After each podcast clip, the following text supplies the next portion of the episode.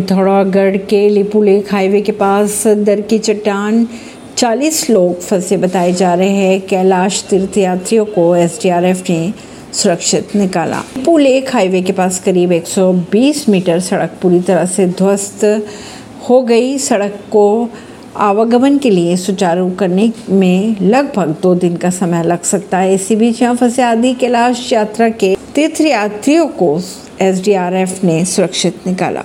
Uttarakhand police के अनुसार उन पुलिस ने एक वीडियो जारी किया है। चीन सीमा को जोड़ने वाली तवा घाट लिपुल एक सड़क धारचूला से 45 किलोमीटर आगे लखनपुर के पास चट्टान दरकने से बंद हो गई। पहाड़ी दरकने से पूरा पहाड़ी सड़क पर आ गिरा। गनीमत ये रही कि सड़क निर्माण में लगे मजदूर और ग्रामीण घटना स्थल से काफ़ी दूर होने से कोई जनहानि नहीं हुई, वहीं पहाड़ी दरकने का वीडियो भी सोशल मीडिया पर हो रहा है वायरल। सी खबरों को जानने के लिए जुड़े रहिए जनता श्रेष्ठता पॉडकास्ट से। परवीन दिल्ली से